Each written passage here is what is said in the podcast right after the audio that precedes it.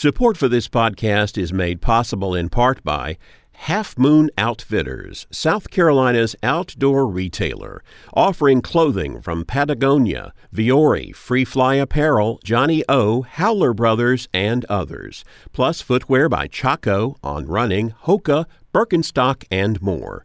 For information, halfmoonoutfitters.com.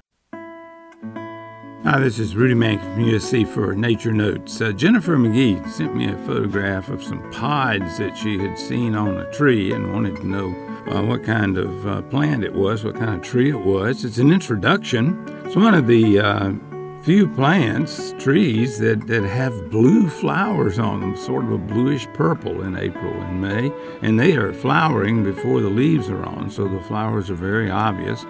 Princess tree is one of the common names. Royal Princess Tree.